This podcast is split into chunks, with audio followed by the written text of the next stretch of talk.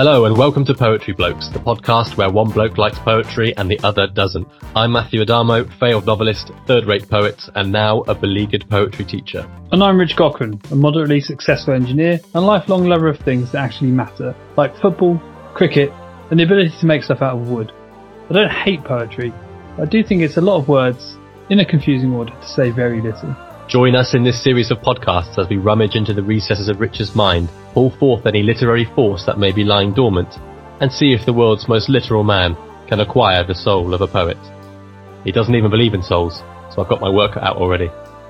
In this episode, we're looking at Morning Song by Sylvia Plath.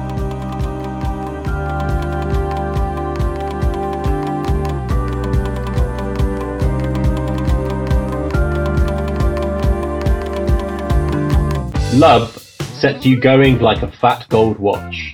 The midwife slapped your foot soles, and your bold cry took its place among the elements. Our voices echo, magnifying your arrival. New statue. In a drafty museum, your nakedness shadows our safety. We stand round blankly as walls. I'm no more your mother than the cloud that distills a mirror to reflect its own slow effacement at the wind's hand. All night your moth breath flickers among the flat pink roses. I wake to listen. A far sea moves in my ear. One cry and I stumble from bed, cow heavy and floral in my Victorian nightgown. Your mouth opens clean as a cat's. The window square whitens and swallows its dull stars. And now you try your handful of notes. The clear vowels rise like balloons. So Rich, what's that all about? Well, well, well. It's a cheery little number, isn't it? Hmm, yes. I do know what this is about. Prepare to be wowed by my incredible analysis. Oh, I'm going to um, sit back and listen then. Selling, you're in for a wild ride. This poem is about the birth of a child. Correct. Nailed it. Thank you very much. What I would say is that I'm not sure she feels too great about this child. I'm presuming this is first person Sylvia. She's had a baby. Oh, so you learn that pretty early on. She goes straight into that. No messing around. Mentions the midwife, flapping the foot soles, having a little cry. And so straight away I understood what this poem was about, which was helpful. First two stanzas were all about having a baby. After that, stanzas three to six are a little bit insane. I completely lost the thread of what was going on and had absolutely no idea. Of all the poems you've given me, Matt, this is the one I've read the most. Hooray! So that's successful. I like that. But that's because I didn't understand it the first seven times I read it. Well, that's fine because it is quite difficult. Even though it's very short, there's a lot of imagery in it. Yes. It's quite tricky to decode. Would you like to hear some of the imagery that was brought to mind for me? Yes, I would. Okay. Excellent. So, second stanza, right? We've made it quite clear Sylvia's having a baby. It's a very important moment in people's lives. Second stanza, our voices echo, magnifying your arrival, new statue in a drafty museum. That's an interesting place to have a baby. Yes. Well, what's she doing yes. having a, a, baby in a museum? when I read that, I immediately thought of the entrance hall at the Natural History Museum underneath the big blue whale. And this idea that Sylvia Plath was akimbo underneath the blue whale, birthing her child as, as the doors swung open and a school party entered. And I thought, yeah, that would stress you out. That is a bad way to start your birth experience. So I'm not surprised it goes downhill from there. Really? I, um, I don't. I don't think any pregnant woman ever wants to be referred to as a Kimbo. this is actually uh, an area that I currently have a reasonable amount of knowledge, being that my my wife and I are expecting. So I have been reading a lot about this. You need dark, comfortable areas for a man and a woman to. Oh wait, no, that's the wrong no, part. not that bit. All right, go on. It's the same thing, Matt. It's all about oxytocin. Um, you've got to promote oxytocin, suppress adrenaline. That's the key. So if you're having your baby in the middle of a museum, your adrenaline levels are going to be high and the oxytocin levels are going to be low. There's no doubt about that. Because you're, you're disturbed by the people going to the cloakroom and sort of walking just past the exhibition. yeah. Say, oh, sorry, love, as they step over you. So I think she's only got herself to blame if she's chosen a museum to have her baby. It's a chance that it's not literally a museum. A small chance. Is she also literally giving birth to a statue? Well, the statue bit I thought was so odd I just breezed past it. Didn't really understand it. Yeah, that's a theme in your textual analysis. Yeah, so it starts, our voices echo, magnifying your arrival. Well, that makes sense if you stood in the main hall of the Natural History Museum. Hello! welcome, welcome. New statue. I thought maybe, you know, during a gap in, in contractions, she maybe looked up. She hadn't been to the Natural History Museum for a while. She looked up and went, oh, that's a new statue. It's just something she hadn't noticed before. Bit drafty there, by the way. then she talks about shadows are safety. Didn't really understand that. Again, if you're in a busy area giving birth, maybe she's doing it in the shadows as a means to some some degree of privacy. But I don't know. You're not looking positive about this analysis, Matt. You look you're looking at me like I've gone off on a on a tangent. Who's standing around like a wall in this scenario? We, everybody. Everyone. Everyone's standing around like. Well, to be honest, if you did walk into the National History Museum expecting to look at the large whale and you see a woman giving birth there under, you probably would stop and stand and look quite, quite blankly. Yeah, you would. You'd go, oh goodness me. It's me. How much is the cloakroom? Sorry, that's always my question when I go to a museum. I'm like, what? I have to pay like two or three pounds to put a coat away. This is actually, this has been a theme my entire life.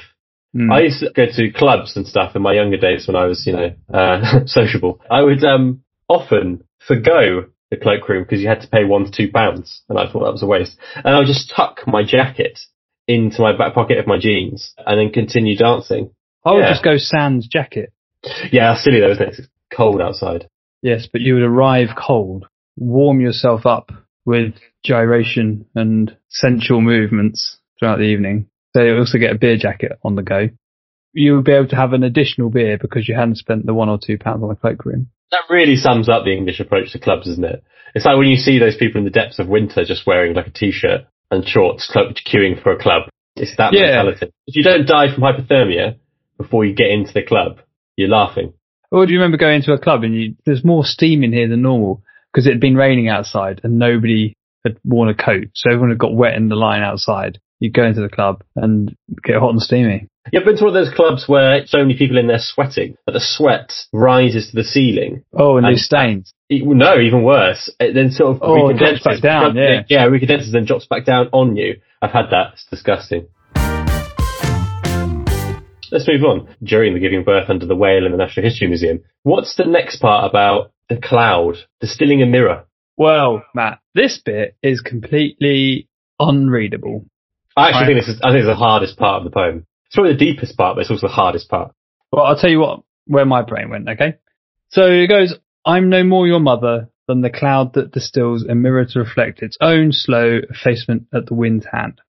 And I was like, what does that mean? Who confuses their mother with a cloud? I had this image of me waiting for my mum. I occasionally we we meet up and we might meet at a pub or meet at a coffee place or something, and I'll be sitting there waiting for her, and she's often later than me. Some deep rooted psychological uh, trauma there. She's well, often late. yeah, yeah, she she is. But I'm always on time. I'm always early for everything, except for this podcast actually, which I was late to. And I had this idea of me sitting there and looking up, and there being a shape in the distance, and me looking at that shape and going, "Oh, is that is that mum?" No, I'll wait for him to get a bit closer. I can't quite see it. It looks like mum. I think that's mum. I think it's mum. Yeah, yeah, no, no, no, no. It's not mum. It's a cloud that distills a mirror to reflect its own slow effacement of the wind's hand. That's what that is. And it's gone. And it's gone. Bye, cloud. Oh. oh, oh, oh, there she is. I often get the two confused between the cloud and my mum. um, couldn't even hazard a guess at what that was about. We'll come back to that later because this is one of those poems where my sort of brief bit of analysis towards the end might proffer a few answers. This is definitely one for the English student. It's definitely one for a bit of textual analysis and reading into. But hopefully when you move on to the next stanza about the moth breath, is that, is that more comfortable? Are you cl- uh, clearer on what that's about? No, not at all. Okay. So all night your moth breath flickers among the flat pink roses. Now, presumably moth breath, so she's accusing her child of having moth breath. I don't know what the breath of a moth is like. I don't think she's talking about the smell of the breath. That's the point here. She's made it like a compound noun by using this hyphen, like moth breath. But um, I think it relates to the motion of that breath or the heaviness of that breath. But I think she's, she's making the assumption that people are more familiar with the breath of moths than they actually are. well, how would the breath of a moth compare to the breath of a human, for example? I don't know. I've never thought about it. Well, in terms of I'll go and get myself a tiny little stethoscope, hunt a moth, listen to Would- its breathing patterns. would absolutely love to see you in the fields of Berkshire trying to capture a moth. And if anyone were to stop you, say, why, what are you doing with that moth? And you'd be like, look, I'm investigating its breath. Move along. this is none of your business. But yeah, if you had to hazard a guess, would you say that a, a moth's breath was A, lighter or B, heavier than a human's breath? Uh, well, judging by their size, I would guess lighter breath. Good. Yeah, They don't, they don't have large lung capacity. Who's she looking at when she's talking? Whose breath is moth breath? Is shallow. Who's got shallow breath? Oh, well, the baby. Correct. So she's just looking at the baby and looking at its tiny, its tiny breath Tiny little breaths. I thought she was complaining about the breath, the smell of the breath. of the moth. Yeah. Get that moth out of here. Like a stale smell. Like you've gone into your Oh, baby, you peer over the cot and you're like, oh, f- me. Oh, no. Sorry. Sounds like an old book. yeah, you're like, oh, stings. You're absolutely right. Flickers among the flat pink roses. Well, now that makes sort of more sense. The flickering bit. I thought it was some poor parenting. Left the baby out amongst the roses. I, I, think, I think I think fair to assume now that the, the pink roses are in the uh, maternity ward with her. Oh, we're still in the ward, are we? We haven't got home yet. Well, it's actually not clear, but either works, I suppose, either the maternity ward or back home. They're yet to leave the museum. They're in an ante room, recovering. a far sea moves in my ear is, is a difficult one, but again, we'll come we'll come back to that. Oh no, I got that bit. Oh yeah, Ear infection. oh yeah. Very run down after the birth. Very tired. There's a lot going on. Sylvia's picked up a small ear infection, which can sound like sloshing of the sea in the ear. Is it like when you get, or maybe she got like water? You know, when you get water in your ear. I hate that. It just forms a seal in your ear. This is us continuing our campaign against swimming. Oh, I hate it. Yes, Absolutely. another reason to not swim. Don't, but yeah, don't swim. It just goes in your ears. Ear water. Triggers that later on. It's gross. Yeah, disgusting. So yeah, ear infection, feeling very run down. It all builds in the picture. It makes sense. Like you've just had a baby, you've got an ear infection, you're in a natural history museum, you're knackered, your baby's got stinky breath, and you're thinking, what have I done? What have I done? There's no turning back. I may be putting some of my own feelings about my impending parenthood, but there's no, there's no turning back. Was that the bit where you were crying? What have I done? Oh my god, what have I done? Is that your is that your projection? Yes, that bit. Moving swiftly on. Fifth stanza. One cry and I stumble from my bed, cow heavy and floral in my Victorian nightgown. That makes perfect sense. That's something I'd expect. Baby's crying, you stumble from your bed, cow heavy. I'm guessing she's, she's just post pregnancy. She's not feeling massively positive about herself. Her body's been through a lot of physical strain, but she has made the effort to put on a nice floral nightgown. So I was just wandering through the halls of the Natural History Museum in a floral nightgown. Anyway, what about the cat's mouth? well, she's back on oral hygiene, isn't she?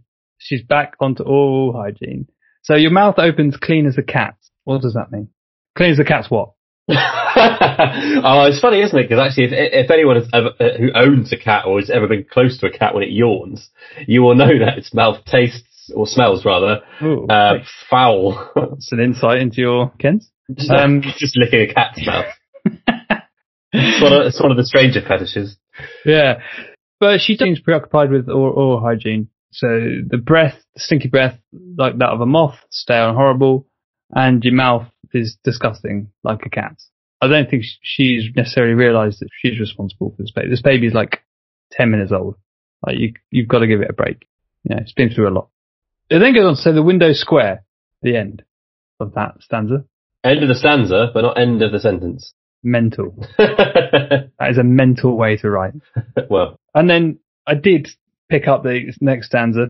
Whitens and swallows its dull stars. So that, I think, is the sun coming up this morning. Is that fair? yeah, yeah, that's that's fair. Occasionally, we get it right. That's what me and the listeners are all about. we're all looking for you to pull out that one nugget, that one diamond in the rough, and we're like, we're all behind you. We're like, yes, yes, he's done it. Not sure about the uh, give birth in Natural History Museum having breath like a moth or some of the other comments, but for this one, we're, we're there. We're right with you. Thanks. Appreciate the support. And now you try your handful of notes. The clear vowels rise like balloons. It's crying again. Yeah, they do that, don't they? Babies. Yeah, very needy. Stinky breath, very needy, cry a lot. That's the summary, basically. I mean, that's pretty much what I got from that. It was very difficult to read. Like it seemed to cover about like five minutes of time. Oh no, in the morning. So it's like one night. It's like one, it's like the first night the baby being born. Total opposite to the Rime of the Ancient Mariner, where they cover about like a month in one stanza without noting the passing of time. Do you feel happier that Sylvia has signposted the transition of time a bit more? Uh, yes, I do. I'm quite happy with the content of the poem. I, I think I know what it's about. Unlike the rhyme with Ancient Mariner, where I just had not the foggiest idea of what's going on. Yeah, I think we also roughly know where it is as well in terms It's of in the Natural History Museum. below, yeah, below the, the whale. Yeah, we know exactly where it is. Well, we know who's there. Sylvia. Some Mm. flowers and a moth. yeah, heavy breathing moth uh, and a cat. It's like um It's a menagerie. yes, exactly. What else did I want to say about this poem? I'm a bit worried about Sylvia. Do you know anything about Sylvia Plath actually before you looked at this poem? I've heard some rumours Heard some, what rumours have you heard? that she's quite a deep thinker. True. Yeah, true. She killed herself. Correct. Yeah, we'll come to that. Okay, that's everything I know. Advertise with us to reach an audience who love to laugh, are obviously very cool and sophisticated, and have immaculate taste.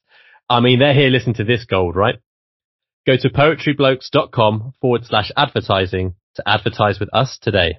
I think we can assume that Sylvia is the narrator of this poem.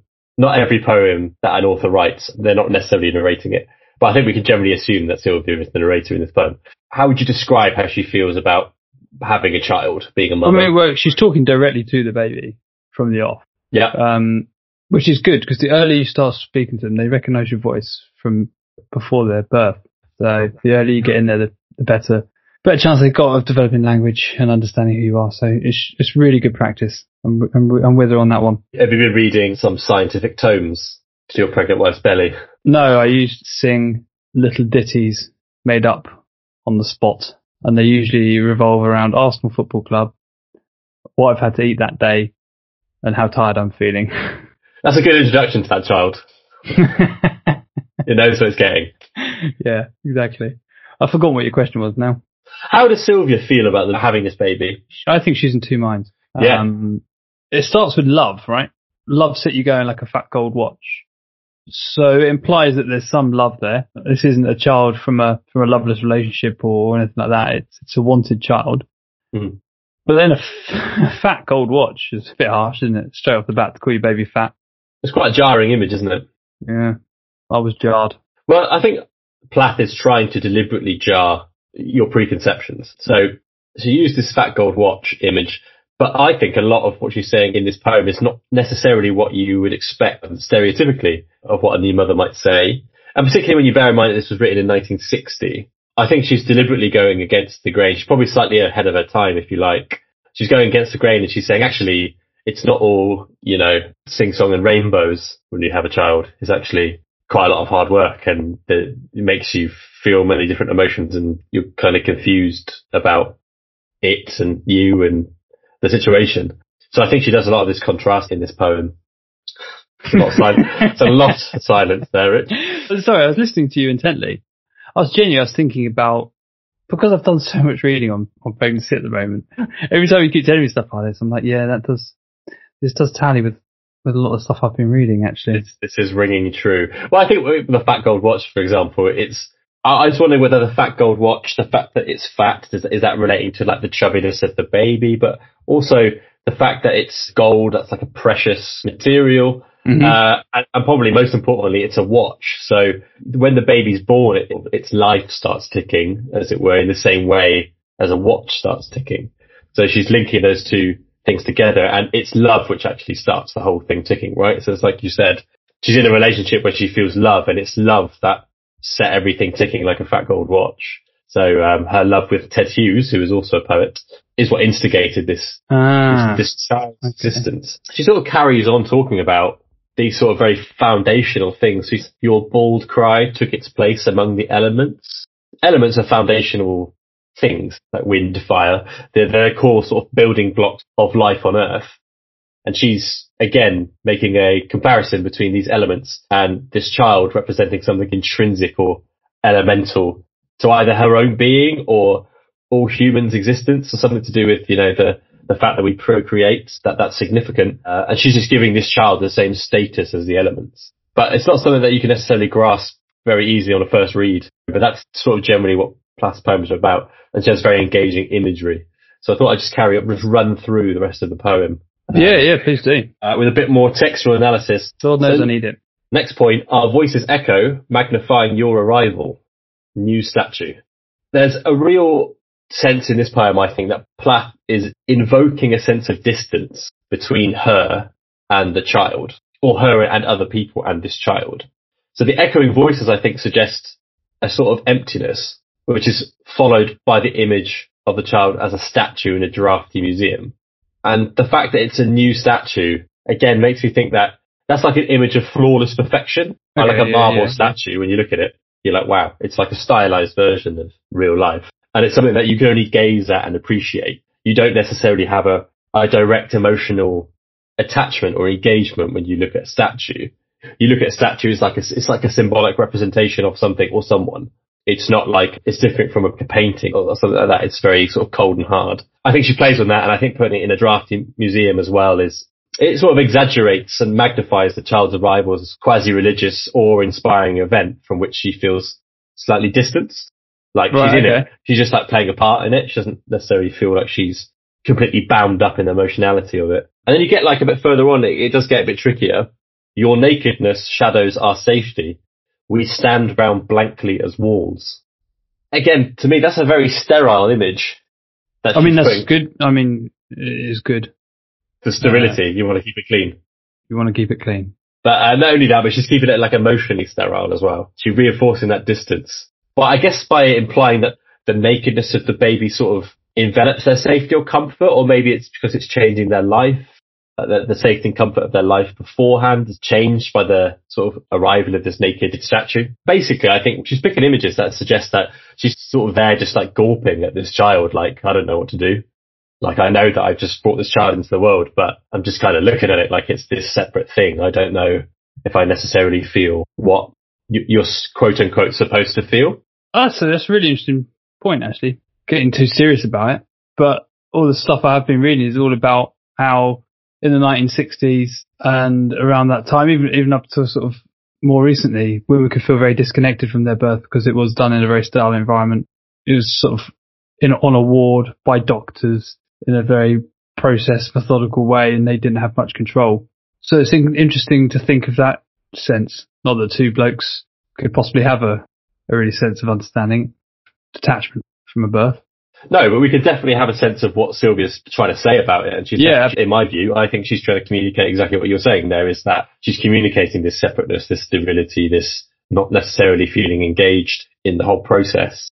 Then she sort of moves on in the next stanza to further self-reflection. So she says, I'm no more your mother than the cloud that distills a mirror to reflect its own slow effacement at the wind's hand. That's quite dense. It's a complex line. There's a lot going on there. I think what she's saying is she feels like she's a mother to this child in the same way as a cloud is the mother to a raindrop. I think the tricky image there is the cloud that distills a mirror. So while the cloud creates the raindrop, it's like, again, the cloud is only a part of the process. You wouldn't say that there was necessarily an attachment between the cloud and the raindrop. You would say they're two sort of separate entities, but one just comes from the other. And I think again, she's trying to reinforce that sense with this birth. She's like, well, I just feel like I'm a woman that gives birth to a child because that's what women do. That's their role. And I'm just playing that role. I don't feel like motherly or motherliness. And on top of that, she goes a bit further because she says, I'm no more your mother than the cloud that distills a mirror to reflect its own slow effacement at the wind's hand. So it's like she's saying that she's conscious of her own. Oh no, Matt, we're not talking about death again, are we? Oh, I don't think we are, but I think we're talking about identity being rubbed away or eroded away. That's kind of what she's saying. Right. So this, she's like, I'm the cloud. I I produced this raindrop, and this raindrop is reflecting its own slow effacement at the wind's hand. So it's talking about time and aging, I think, not necessarily death. Poets are really hung up on time. We haven't got a lot of time. I think we've got too much time. You're an engineer, you just sort of recline and think about girders. Yeah, I do love a good girder. Yeah, absolutely. You do love a good girder. Then she, she moves on from that sort of time effacement, who am I question, to focus on the baby next. So she's like caught up in thinking about herself and her own identity. And then she says, all night your moth breath flickers among the flat pink roses. I wait to listen. A far sea moves in my ear. We've already covered that. We already know what that was all about, Matt. The old ear infection. Yep. Sound of the sea there, another sort of distant thing, a bit ephemeral. You can't really pin anything down. It's just sort of out there. But why the moth breath? Why choose a moth of all the things with shallow breathing? Because it's delicate, I think. I think she's implying the delicacy. Like a moth is a delicate thing, so the breath of a moth is like doubly delicate, barely perceptible. Right. Do That's moths actually Do they breathe? Is that, Yeah. is that your next question? Do they breathe? don't I have guess they lungs, do. do they? If I Google it. Do they not have lungs? I don't think insects have got lungs. Well, no, but they must respire. Must they? Fish don't. Insects have lungs. This is a candidate for deletion. Oh. Instead of lungs, insects breathe with a network of tiny tubes called tracheae. Trachea? Trachea. Trachea. Trachea. Edit that so I sound like I got it right the first time, please. Uh, It enters the tubes through a row of holes along an insect's abdomen. So they don't breathe, so she got that wrong. No, you literally said the word breathe. Oh, hang on, did I? Oh yeah, they do. Me and Sylvia Plath win again. Yeah, it does say the word breathe. Stand down my, my criticism. So moths do breathe, and this baby is very delicate, like a moth that has very delicate moth-like breath. This baby breathes through tubes down its abdomen. And Sylvia can only see the effects of this respiration by the gentle flicker among the flat pink roses, which we can assume are beside the baby. And she moves away from the baby again and she sort of comes back to her own state. So she says, one cry and I stumble from bed, cow heavy. And you picked up on this, or does not imply someone being particularly comfortable with how they're feeling, just their own comfort in their own body. So she is sort of saying, well, I don't feel particularly svelte right now. I feel actually a bit like a cow. And I'm also wearing a floral Victorian nightgown. And then she counterpoints that against the baby's mouth opening clean as a cat, which again is quite an odd image, I think. Very odd. Again, sort of implying certain innocence there, I think. Just a sort of side point. Plath often uses animal, uh, metaphor and simile in her poems. Uh, She's quite like strong at that. She often evokes animals themselves or references to animals. So that's maybe, that's why there's a moth in here and a cat, whereas you might not necessarily expect other people to write that. Fair The, win- the window square, also quite weird. Yeah. You're an engineer. Is there a window square in a house? Have you ever heard of there being window squares? I'm not an engineer that builds houses though, am I? Well, you sound like a rubbish engineer to me. I? Can't even build a house. Rubbish. Oh, I know, sorry. Actually, I am actually quite a useless engineer. A very specialised engineer. I could not be more specialised. It's unbelievable. What's your speciality again? I don't want to talk about that. This is what the listeners are here for. No, because it's boring, and you know it's boring. That's why you're making me say it. window square. What is it? yeah, don't know. Most windows aren't square, are they? So, who knows what a window square is? It's it's just got a shapes wrong, which means the window rectangle. That's perfectly square. Do you mean like a, a bay window or, or something? They're sort of square. The window square. Or like a blind? Or does she mean directionally, like squ- square to her? like a square ball? Yeah, Lay it off. through ball to the window. I found this one a bit confusing to be honest with you, but I, I'm fairly confident she's talking about a window. I think we can assume so. And so what happens there? I mean, you touched on it earlier and you were correct, so I want you to double down on it to The window square whitens and swallows its dull stars. So that's the sun coming up. Sun comes up and says goodbye to the night. And then what happens? Haters. And now you try your handful of notes. The clear vowels rise like balloons. Yeah, so That's kicking off. Yeah, it's a baby. The baby's only got a handful of notes. It can only make a handful of notes. But the image of something rising like balloons, happy or sad image? Uh, depends if you're still holding on to them or not.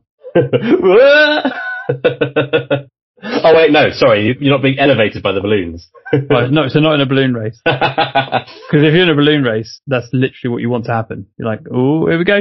We're in the race now, lads. But if you're a little kid with a balloon, you don't want it rising off without you. Based on the vibe of the poem up to, to this point, I'm guessing it's the latter. It's a sad image of these balloons just floating away to nothingness. I'm going to disappoint you because I'm going to say I think it's the opposite. I think Sylvia stitched you up there by talking a lot about. Oh, I think uh, you stitched me up. Uh, You led me down that path and I walked down it. All I said was, was it happy or sad? And you went straight for it. You thought you got one over on me. There was a look in your eye.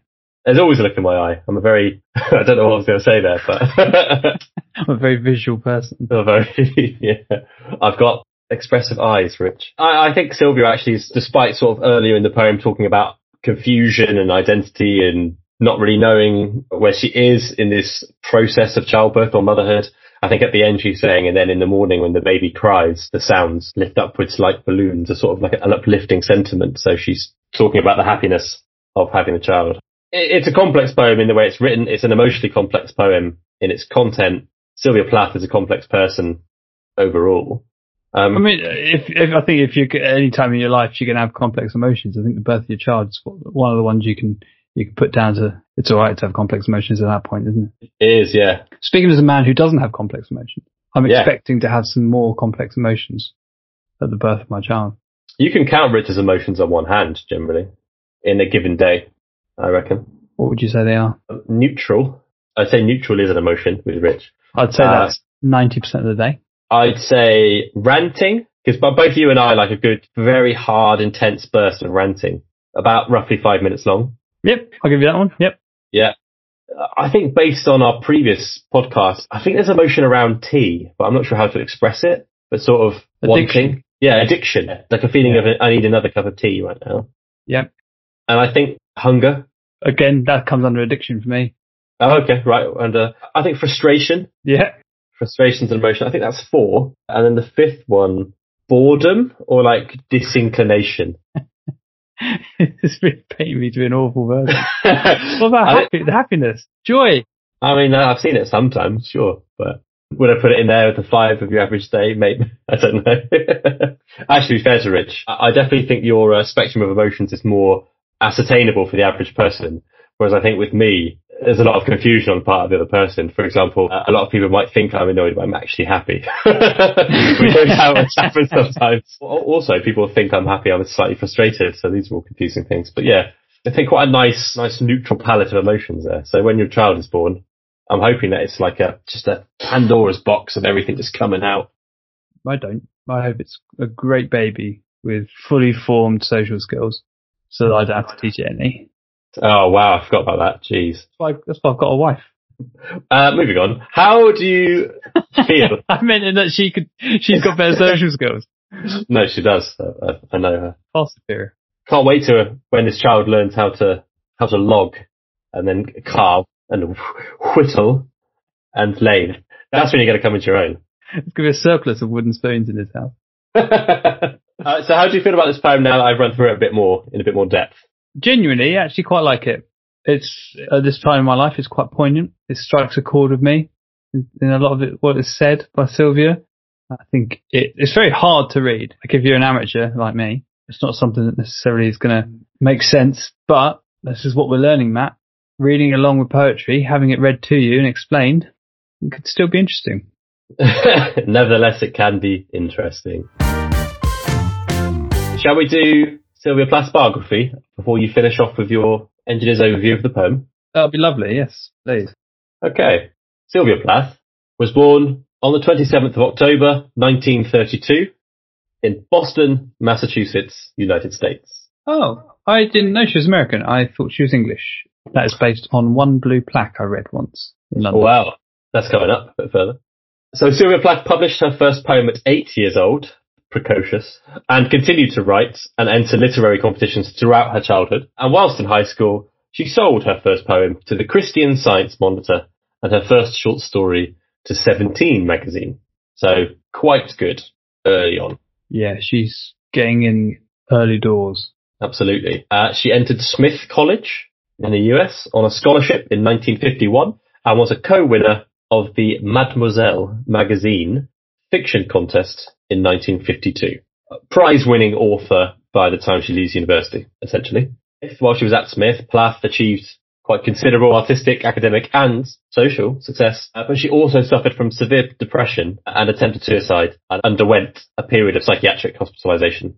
She graduated from Smith, nevertheless, with highest honours in 1955 and then went on to Newnham College, Cambridge on a Fulbright Fellowship. And Newnham was one of two, I think, colleges at Cambridge uh, which were women only. In 1956, she married the English poet Ted Hughes and went on to have two children with him, but they separated in 1962 after Hughes had an affair with another Oh, woman. Ted, come on. Ted, Ted, Ted. Uh, during 57-58, Plath was an instructor in English at Smith College. And in 1960, shortly after she returned to England with Hughes, her first collection of poems appeared called The Colossus, and it received good reviews. And then her novel The Bell Jar was published in London in 1963 under the pseudonym Victoria Lucas. The Bell Jar, very popular, classically acclaimed uh, novel.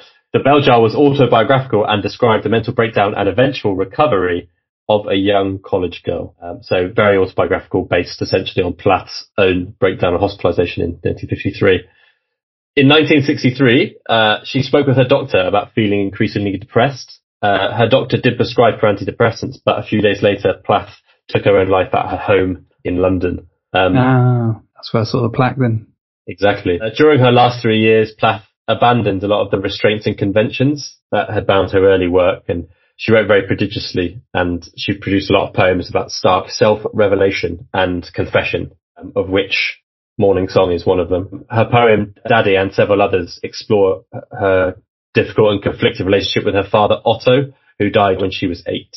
Uh, many of Plath's posthumous publications were compiled by Ted Hughes, who became the executor of her estate. Um, however, there's a lot of controversy surrounding that because of the management of her work's copyrights and also Ted Hughes' editing practices. Uh, and that came to a head really when he revealed that he destroyed the last journals she had written prior to her death in 1963. Yeah. We're going to do Ted at any point. We can do Ted. Ted was poet laureate, so we should definitely do Ted. was he? Well, we shall give him some short shrift when we do. That's a definite lead in for a future episode.